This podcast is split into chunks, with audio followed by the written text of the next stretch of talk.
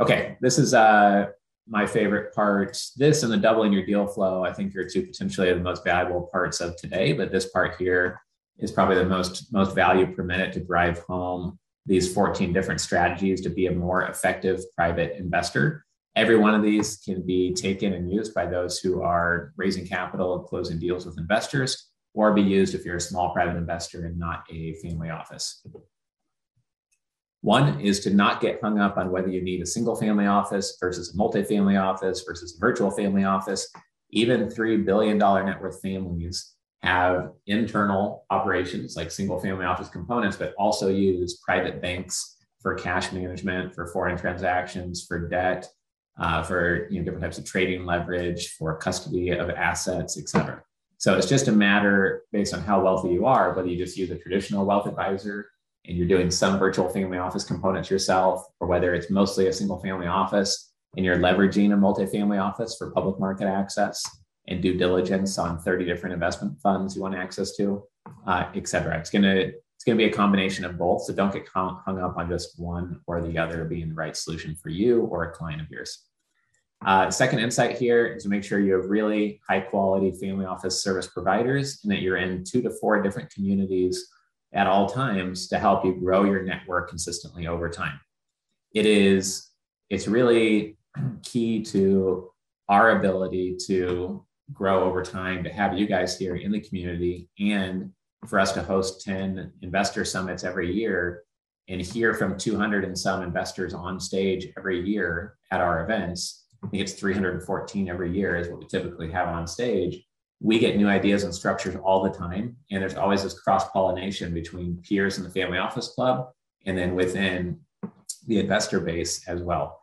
And one point on service providers, whether you're an investment firm, company, or investor, is that every service provider should not just be doing your accounting, but also helping you plan for the future, or not just doing your legal docs, but helping you come up with an innovative structure, or not just doing your banking, but also helping connect you to other clients of the bank.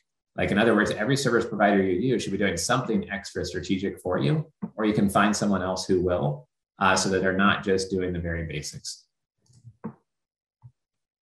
And on this slide, you'll see uh, three portfolio components. These are the, this is the way that the smartest family offices I know manage their portfolio.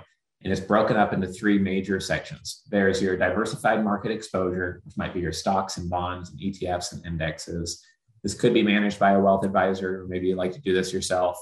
The second box here, or the circle here, is conservative cash flow in real estate. Maybe 10 or 20% of this is real estate development, but for most families, it's cash flowing already. And this would be self storage, apartment buildings, uh, Airbnb properties, et cetera.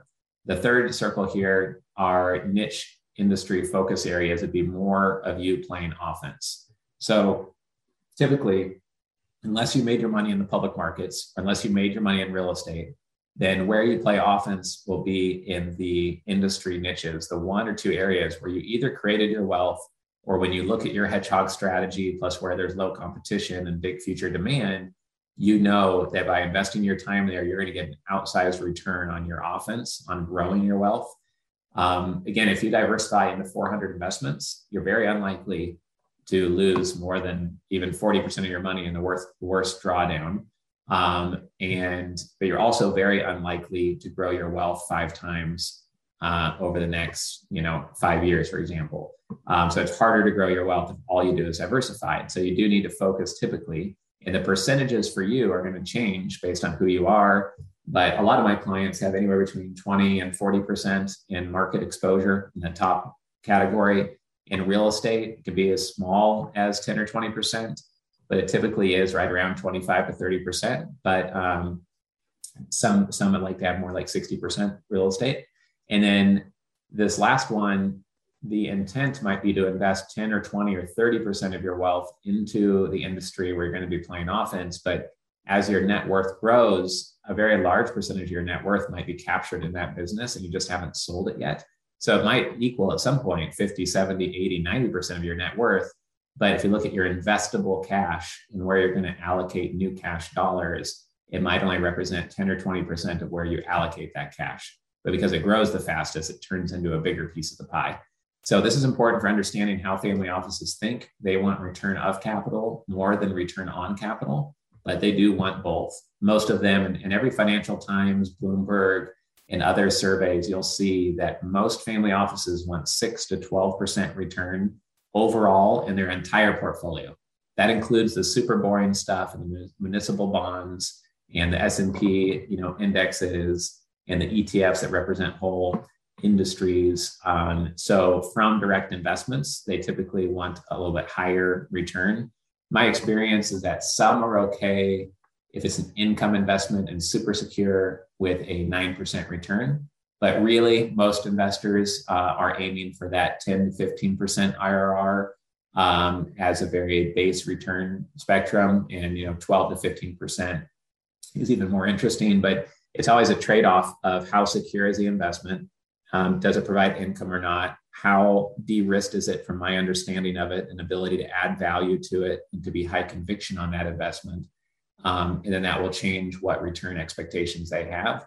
Obviously, for real estate development and venture capital or angel investing, they might expect for the risk a higher IRR potential. Um, that goes, you know, without saying, of course, but hopefully that helps with just kind of seeing how a lot of these families plan out their investments.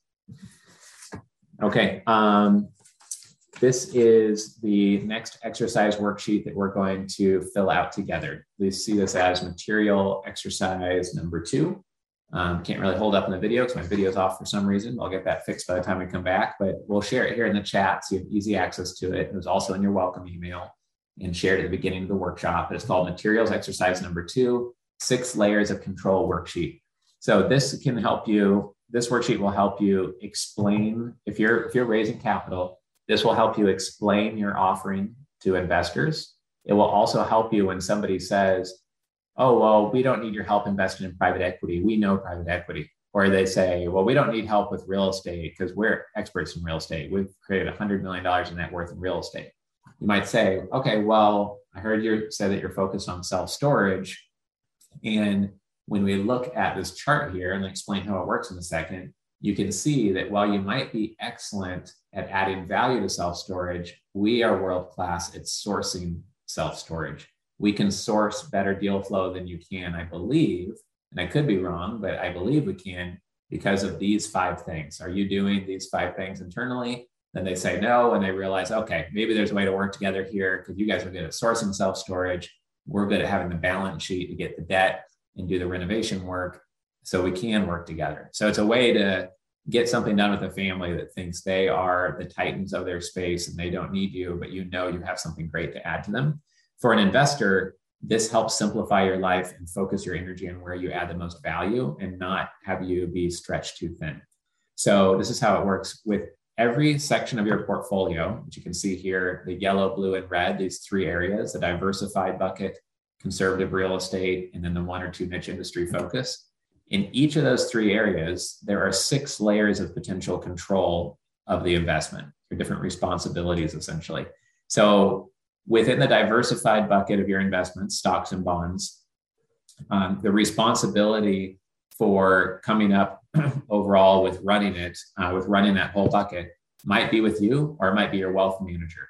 The strategy might be most mostly your wealth advisor maybe under sourcing, you tell your wealth advisor, I love Amazon and Costco, and I think Container Store might do well because it's featured on this Netflix show or something like that. Like you might give them three ideas, but it's mostly them sourcing the stocks. You might not want to screen the stocks. You're not going to be on the earnings calls or doing your own due diligence, maybe, and they're going to be maintaining their portfolio. So for that diversified bucket, for most people, unless you made your money on the trading floor or running a hedge fund or something in the equity markets, your responsibility is going to be highly outsourced and you're going to have little control, uh, little ability to add great extra value to the portfolio.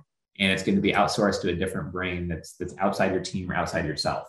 In the real estate side here, a lot of families want to help on strategy. They say, well, I agree that ground up multifamily and self storage are the two strategies we like.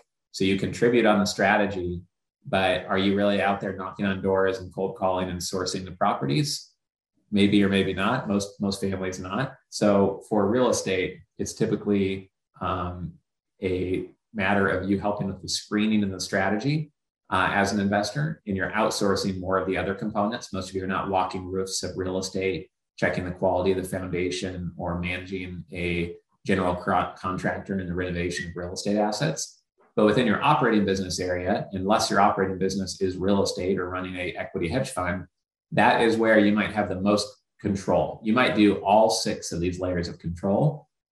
Or again, you may not source new investments. You might be really good at screening manufacturing companies and quickly telling people, no, there's no way I'd buy that company.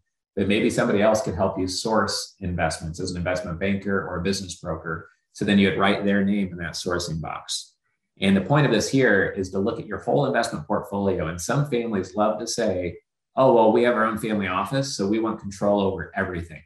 It's like, okay, well, technically you have ultimate say of what you know gets done and what's approved, but no one principal of a family, even if they're a billionaire, uh, you know, like Mark Cuban is not screening and conducting due diligence on his stocks and coming up with his stock public market exposure and also walking the roofs of pieces of real estate and managing the due diligence and managing the the property managers, hiring and firing them. He's got a team that does a lot of that. And what they do internally is specific to who they are, as it should be. And so when you, if you're raising capital and you go and meet with an investor, you need to figure out where they are in these boxes and how you can add value. Because maybe your value is on strategy. And if they have the money to do diligence and manage, but you can help them on the strategy, maybe you can do a co GP deal with them or a joint venture. Maybe you can contribute and be under retainer and get a little bit of upside on deals that you bring them, some carry on, on the deals that they do. Um, or maybe maybe it's just not a fit to work with them if they do too much themselves. But understanding this and all these different layers will help you have a more nuanced conversation with large, sophisticated investors who tell you, no, we don't need to work with you, or we don't invest in funds because we like to have full control.